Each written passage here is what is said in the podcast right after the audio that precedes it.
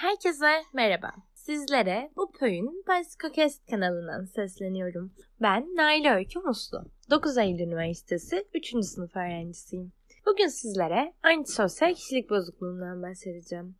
Antisosyal kişilik bozukluğu, kişiler arası ilişkilerde, düşünme biçiminde ve olayları algılayış şekillerinde bozukluğa sebep olan kronik bir zihinsel hastalık olarak kabul edilir. Sosyopati olarak da isimlendirilir. Amerikan Psikiyatri Derneği'ne göre sosyopati, teşhis için temel özellik çocukluk veya ilk ergenlik çağında başlayıp yetişkinlik çağında da devam eden, diğer insanların hakları ile ilgili daimi bir umursamazlık ve ihlal seyreden bir hastalık olarak nitelendirilmektedir.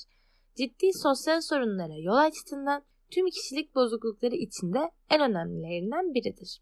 Bu bozukluk yalnız psikiyatrist ya da psikologların değil, sosyolog, hukukçu, kriminologların da ilgi odağı olmuştur.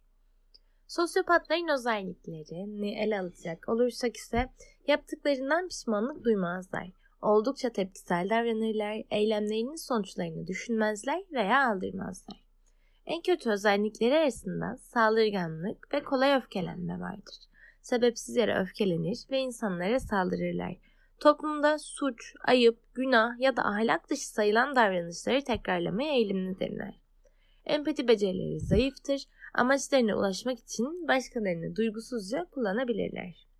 Davranışları dürtüseldir. O anki çıkarıları doğrultusunda hareket ederler. Söz cambazlığı yaparak kendilerini olduklarından farklı tanıtabilirler. Kolaylıkla kendilerini sevdirebilirler. Ancak sürekli yalan söylerler ve sözlerinde durmazlar. Bu nedenle yakın arkadaşlıklarını uzun sürdüremezler. Antisosyal kişilik bozukluğu olanlarda alkol, madde kullanımı yüksektir. Ayrıca intihara da eğilimleri vardır. Kendilerine sevgi gösteren ve iyilik yapan insanlara karşı bile minnet duymazlar. Sorumsuz ve sadakatsiz birleştirirler. Ee, bu bozukluğun tedavisine bakacak olursak ise antisosyal kişilik bozukluğunda tedavi oldukça güçtür ve bu bozukluğa sahip olan kişiler nadiren yardım isterler.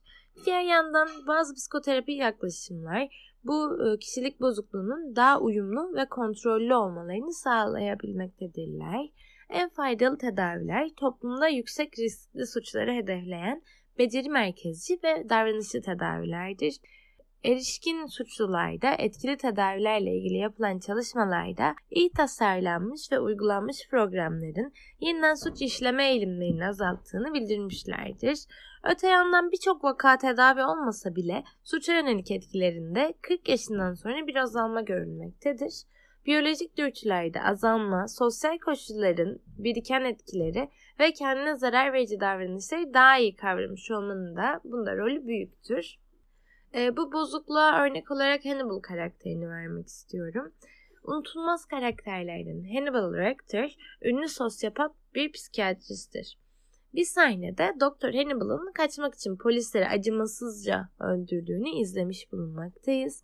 Filmin tamamında ve diğer serilerinde Hannibal'ın isteklerini elde edebilmek için insanları kolayca manipüle ederek yalan söylediği, onları acı çektirmekten zevk aldığını ve bunları yaparken rahatsızlık hissetmediğini görmekteyiz. Beni dinlediğiniz için teşekkür ederim. Çerezimizin bu bölümünün sonuna gelmiş bulunmaktayız.